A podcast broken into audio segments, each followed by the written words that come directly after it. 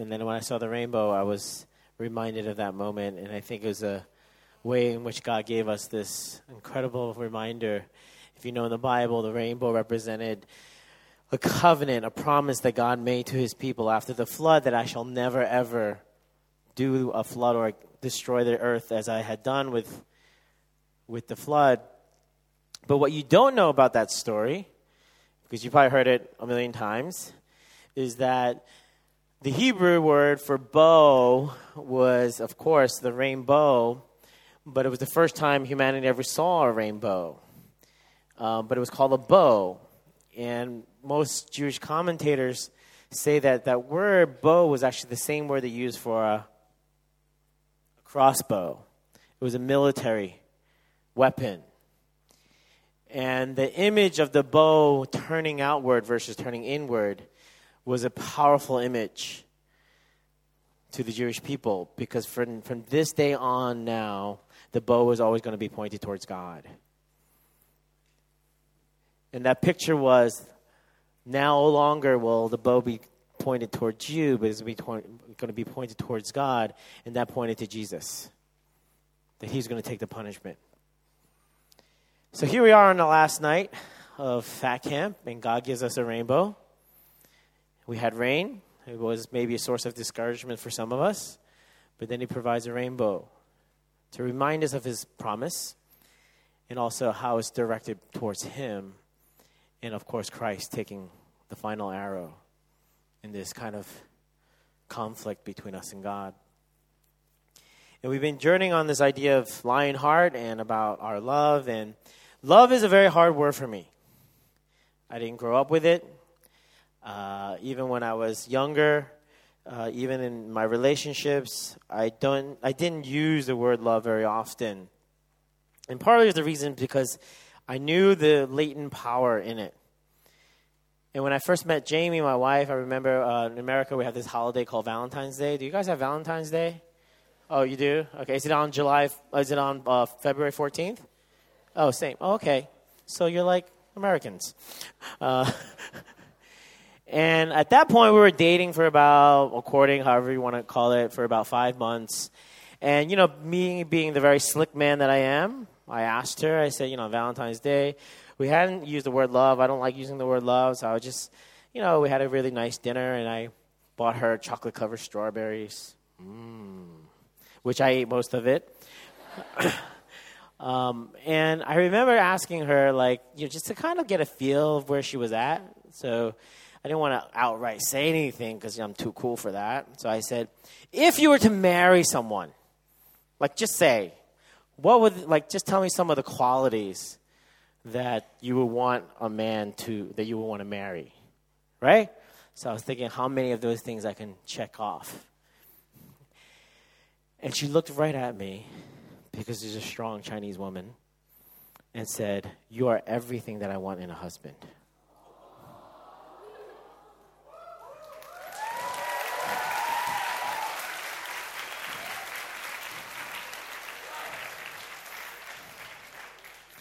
Except if you were just a little bit taller. Because my wife is a little taller than I am. So in all our wedding pictures, she's like this. but then the, the I mean that was very sweet. But then the next thing that was even you know kind of jarring for me because it was a very scary moment was when she said, "I love you." And you know how it is when she says, "I love you," like you have to kind of say it back. And I was like, oh, that's really nice. like, that's very sweet. Um, because I couldn't really say those words. It, it was just something that I wasn't used to. And then I kind of was like, you know, and then throughout the night we were talking, and, you know, it was also time for us to kind of reveal some of our brokenness. And I was sharing how it's really hard for me. And you didn't know this part of my story, and I know a lot of you think that I have such a jacked life, and I pretty, do, I pretty much have a jacked life. But prior to meeting Jamie, I actually was engaged to another woman before I met her. And about three months before our engagement, she broke it off. Uh, her mother had cancer, and she said that uh, she felt God calling her to seminary, and she felt that I didn't want to marry. And at that time, I thought she didn't want to get married in general because her mother had cancer. She wanted to go to seminary, and I said, okay, we can call it off. She's like, no, I don't want to ma- be married to you. So, this idea of love was really hard for me, and it was very difficult for me. And then what happened was, when that night we're kind of we're discovering our stories a little bit, and how I said it's really hard for me to say I love you. I like you a lot, lot, lot. Like if there's if this was love, like you're like so close, and she kind of was upset. And but then she goes, you know, you're the first guy I ever told that I love you. And she's like 20 something year old woman, like, she's beautiful. But she goes, I felt that was something that I felt God wanted to keep for me, for my husband. I didn't want to give my body away to another man. I didn't want to give my heart to another man. So the person I marry is the person that I felt like was the first person I want to say I love you. But this word love is really hard for me. And it was just kind of one of those things as we went on and on in our relationship, all these things that God was redeeming in me. Then finally, you know, a few months later, I was able to say, you know, it was like, it was just this random thing where she's really bad at giving gifts. Because every time she gives me gifts, I have no idea what this gift is about. She gave me a headlamp one year. like, you know, it's a headlamp, it's like a flashlight on your forehead. And I had no idea, like, why did you give me a headlamp? She's like, oh, I don't know. Like, you don't need a headlamp in New York City unless you're stuck in a tunnel. And she's like, oh, maybe one day when you go camping, you'll like it. And I was like, okay. But I said, oh, that's really sweet. I love you. And I remember saying that, and I was like scared because I didn't mean to say it. And she goes, "What you like? You love the gift?" I'm like, "No, no, no. I love you." Um, because that word is so powerful. And as we've been going through the next couple of days, there's different kinds of love. And I remember the first time I told my parents I love you. It was just a few years ago, where I said to my mom, I said, "Mom, I love you." A typical Chinese mom. Ah, okay, takala, sikfana. Siktori fana. You know, you know, and I said, no, mom, stop, stop, stop. Like, I love you. And she goes, yeah, we, we all love each other. we all love. Yes, love is good. Everybody love. Yeah, we love everybody. I said, no, no, no, mom, I love you. And I said, I don't want you to, in the next few years of your life, to know, like, I want to spend this time expressing how much I love you. And I just felt like this, her face was just in pain. And my dad was like, Stop, enough. And I said, Dad, I love you. and here we come to this incredible moment. And again, it's actually almost a continuation of what we did with the Doubting Thomas. It's a continuation from the book of John. And, quite, and, Peter, and, and Jesus approaches Peter and asks this really important question Do you love me? And at surface, it looks like a very painful experience for Peter, and it is. It's incredibly painful.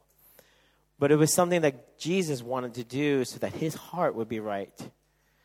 That his heart, as he's about to be called, and in this particular passage, he's actually called to die. That God's going to take him to a place he doesn't want to go, and the place he doesn't want to go is actually a place of death for the sake of the gospel. So if you can turn with me to John 21 verse 15 to 19 is where we're going to go tonight. And if you're not familiar with the Bible, if you have a Bible in your hand, again, it's the fourth gospel.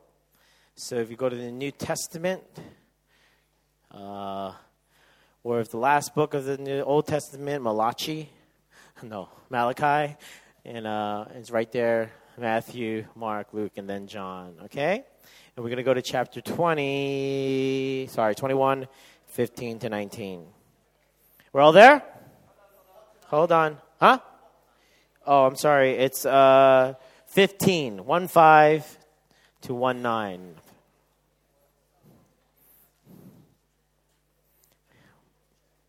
All right. We're good? When they had just finished breakfast, Jesus said to Simon Peter, Simon, son of John, do you love me more than these? He said to him, Yes, Lord, you know that I love you. He said to him, Feed my lambs. He said to him a second time, Simon, son of John, do you love me? He said to him, Yes, Lord, you know that I love you. He said to him, Tend my sheep. He said to him the third time, Simon, son of John, do you love me? Peter was grieved because he had said to him the third time, Do you love me? And he said to him, Lord, you know everything. You know that I love you. Jesus said to him, Feed my sheep. Truly, truly, I say to you, when you were young, you used to dress yourself and walk wherever you wanted. But you are old. You will stretch out your hands, and another will dress you and carry you where you do not want to go. This he said to show by what kind of death he was to glorify God. And after saying this, he said to him, Follow me. Let's pray. Father, this is our last evening. It's a time to kind of take in everything that we have learned over the course of these last several days, not just the preaching, but the songs, the workshops, the small groups, the times of prayer, even the free time. All these are culminating to tonight. And we have an opportunity to respond to what you're teaching us. I pray for us as we enter this text, just be with me. Uh, just fill me with also conviction of what this text means and how much it means to not only myself, but to the people of God here. Move in this place, and may we be receptive to it. In Jesus' name. Um, we originally we were supposed to be outside, but if we were outside, I would tell you that this scene is pretty much what's outside. They're by a lake. And uh, prior to this moment, um, it was a pretty intense scene. Jesus shows up, and Thomas is with him.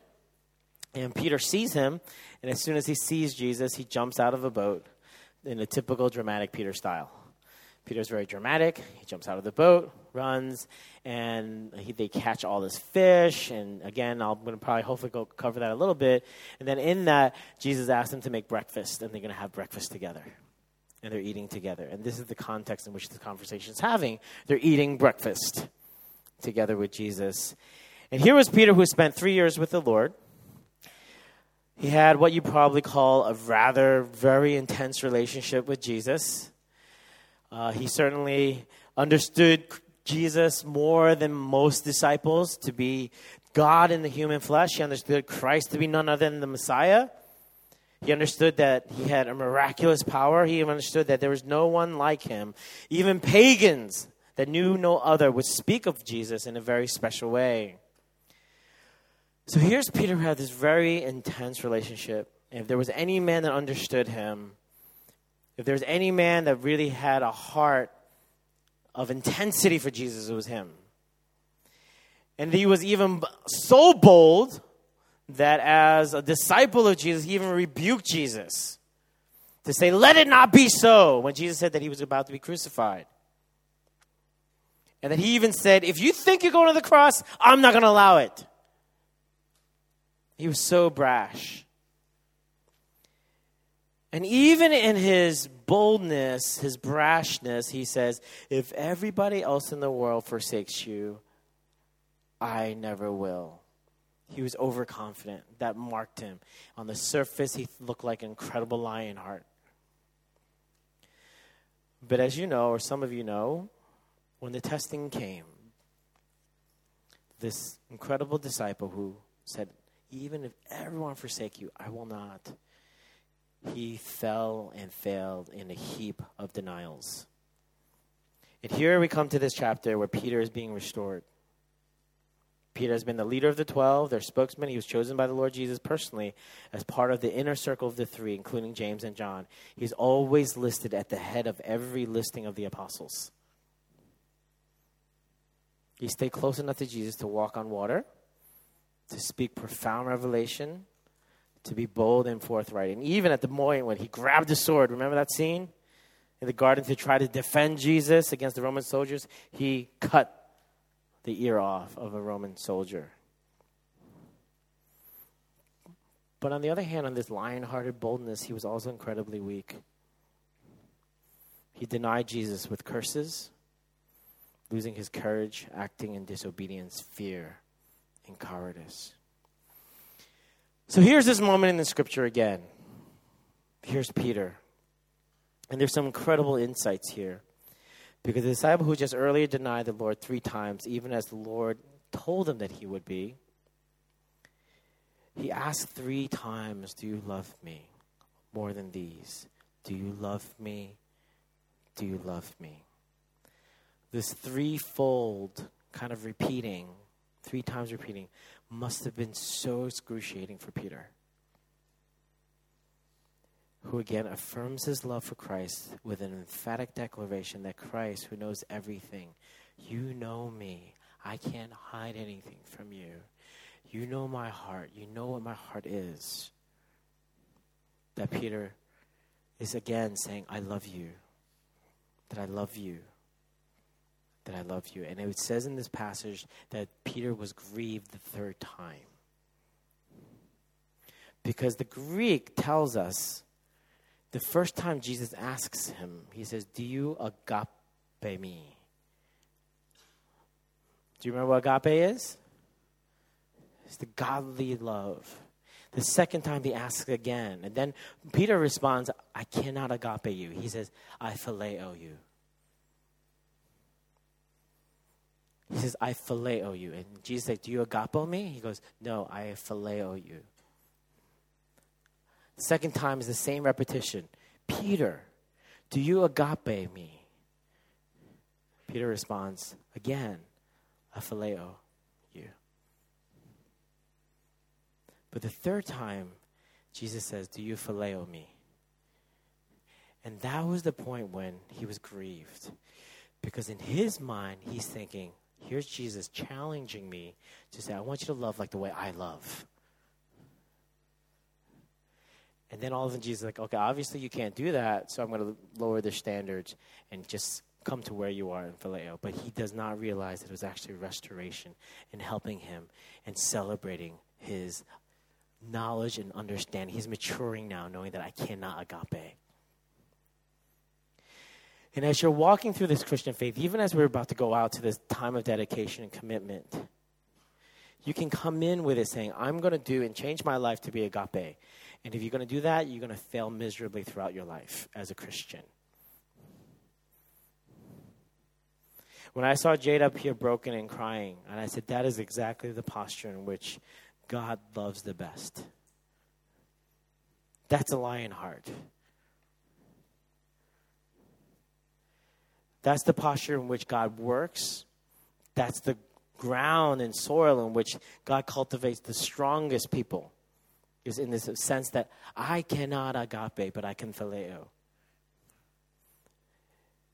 And it's this profound moment for Peter because he is, he could have been like, Do you agape me? Do you agape me? Do you agape me? Do you agape me? He could say, finally, you know what? Yeah, I could.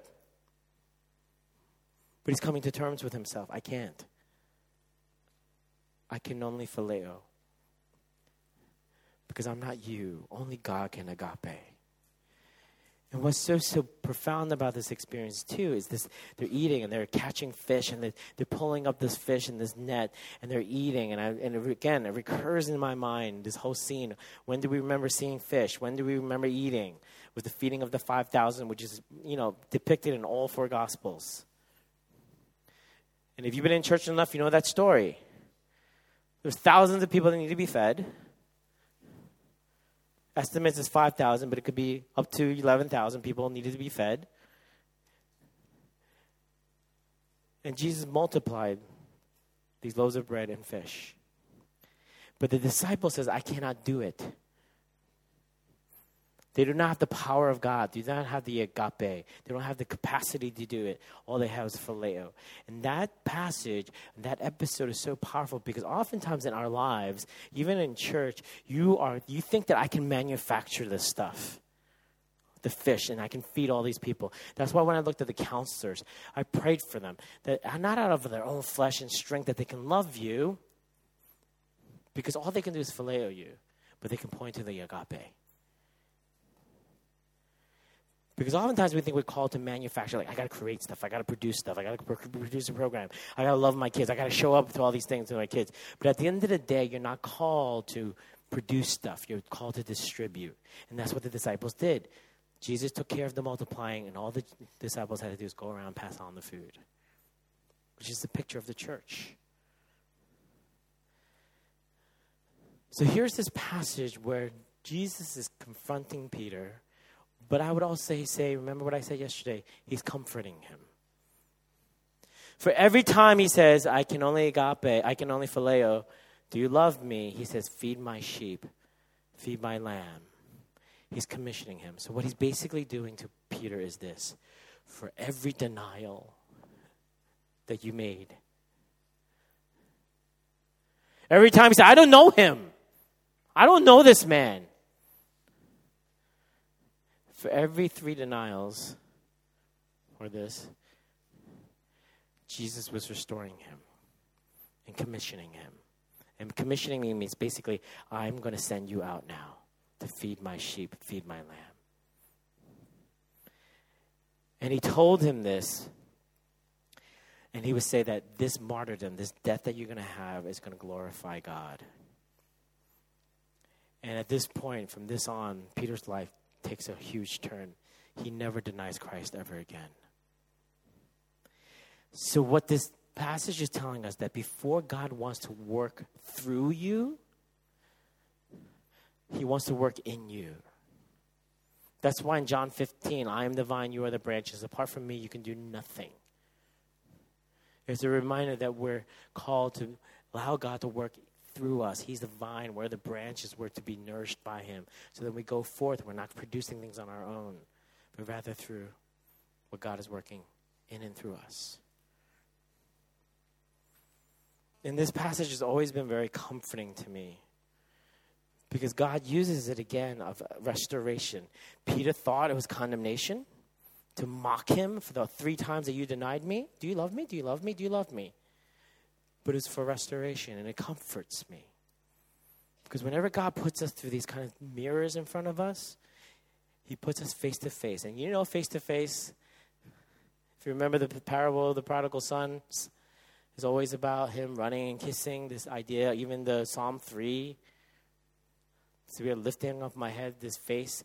Now we know that because face is the relational pathway, meaning that we know each other by looking at each other's face. I don't recognize you by your elbow. I don't go, oh, there goes, well, maybe Ian, because he has guns. He has pretty decent arms. Um, I don't look at his elbow, go, oh, that's Ian's elbow. There you go. What's up, Ian? Hey. And I look at his elbow but it's through our face because that's our relational pathway. And here we are in this incredible passage where he's saying, like, come, I want you to be restored. I want you to have this conversation where, and I'm here to restore you. And in my own life, I think I needed that because I was very much like Peter. My first six months in youth ministry, it was my first six months. We had this great outreach event locally in this school. And I felt so good about myself. I preached to about like 500 kids. They all loved me. They thought I was awesome. People were like, you know, shaking my hand. They thought I was amazing. Da da da da. And then as it, the event was over, we had this opportunity for people to come to faith, and we had this thing like, if you want to receive Jesus at this moment, and then 60 kids came to faith that day. I felt awesome.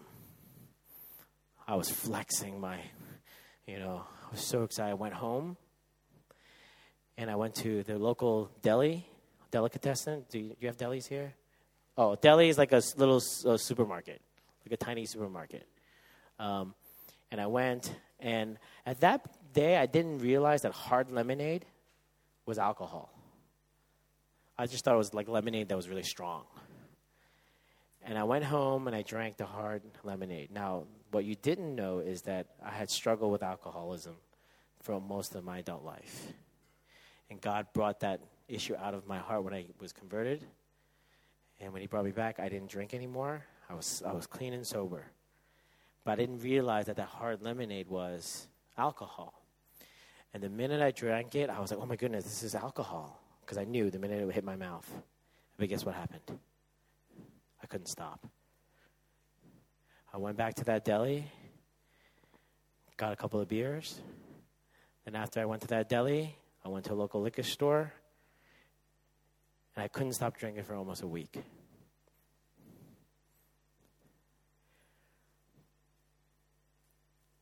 And I was like, oh my goodness, I'm in trouble. I had to go to my director and told them I have to be honest with you. I've been drinking this whole week. I'm an alcoholic. And the director said, You need to take off because you cannot minister in this condition. for your own sake and for the sake of the chil- for the youth. But he, she said, you need to tell the youth why you're, you're, you're leaving. Not to shame me. It wasn't like this idea of shaming me, but I needed to be honest because I wasn't, I was kind of like out of it after this incredible event. And I remember sitting in the room telling the youth about what happened. And I remember one youth that I'll never forget came up to me tears in his eyes said, I hate you. My father's an alcoholic. You're just like him. I respected you. I thought you were this great leader, but you're just like him. You're nothing but a disappointment to me. I don't want to ever see you here. If you're here in the youth center, I don't want to be here when you're here. And his last parting words to me was, I wish you can go to hell. I took some time, came before God, and said, Why? You called me into ministry. I feel called. It was a restoration again. If, that, if you look at my past life, uh, when I was in a gang, this is my way going back to the community in Chinatown to work with gang kids. Why are you taking this away from me? But I realized he wasn't taking it away from me, but he was giving himself to me to remind me you think you're agape. You think all this ministry that you're doing is through you because you're this incredible, courageous, awesome guy? You're nothing. Don't forget who you were before I came into your life. And I do that, Peter, not because to condemn you, not to put you in this place saying, see, look, let me show you. Do you agape? Do you agape? Do you agape? But to say, you know what? You're not capable of it but I am. And this is what's going to hold you. And what's incredible about the trajectory of this story, just like Thomas, is that later on we discover when Peter is martyred, when he's about to get killed for his faith. Do you know the story? It's not in the Bible, but it's in history. They're about to crucify Peter. You know what Peter says? Do not crucify me standing up, like upright. But rather crucify me upside down, because I'm not worthy to die like my Savior. Whenever I hear that story, it reminds me of this incident because he's basically saying, I'm not agape. If you crucify me like my, my, my Savior, you're saying that I'm like agape, and I'm not. But I'm phileo. Turn me upside down, and that's my appropriate response to even my death. And I feel like that's when Peter got it. That's when he grew up. That's when I think when Jesus heard Peter say, you know everything. You know my heart. You know I phileo you. It actually brought joy to Jesus. And that's why Joyce, and that's why Jesus says, now that you know this, you're gonna go forth and feed my sheep, feed my lamb. Because if Peter said, I will agape you, I'm pretty sure he would have been, No, you will not feed my sheep. Because scripture tells, tells us that Jesus is the great shepherd be the great shepherd who laid down his life for his sheep. So tonight we're about to go. And my greatest fear is that as you're thinking about Lionheart again, as you're thinking about this, this moment of, of giving and of committing, that you're saying to God, I am committing because you committed to me first. That's why First John is my ring. It's in the scriptures in my ring that says, I love because you loved us first, or you loved me first.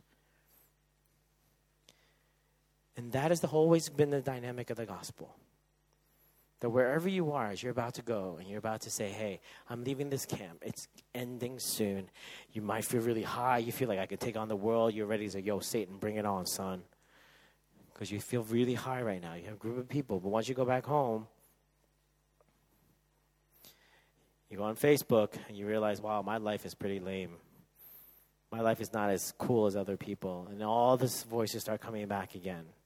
And if you think it's just going to be mustering up your faith, mustering up your strength, but rather to say, no, I'm going to look to you who is my strength.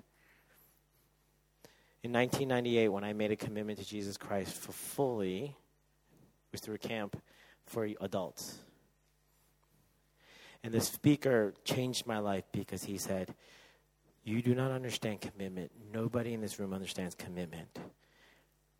But we are committed because He committed to us first. And that changed my life. And that was the trajectory from the rest of my life. It's always been my place.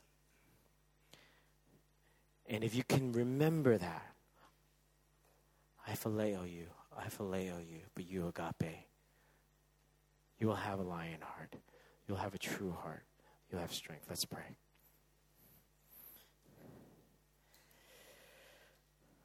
Lord, I thank you that you restored Peter. I'm thankful that you restored me. I thank you that oftentimes in our faith we try to exaggerate. But the reality, Lord, is that we can't commit. We tend to exaggerate too more, too much, and we can't exaggerate anymore. We're not this powerhouse Christian, but rather we are just followers of this powerhouse God. And we thank you, Lord, for this encounter you had with Peter. It was an honest answer.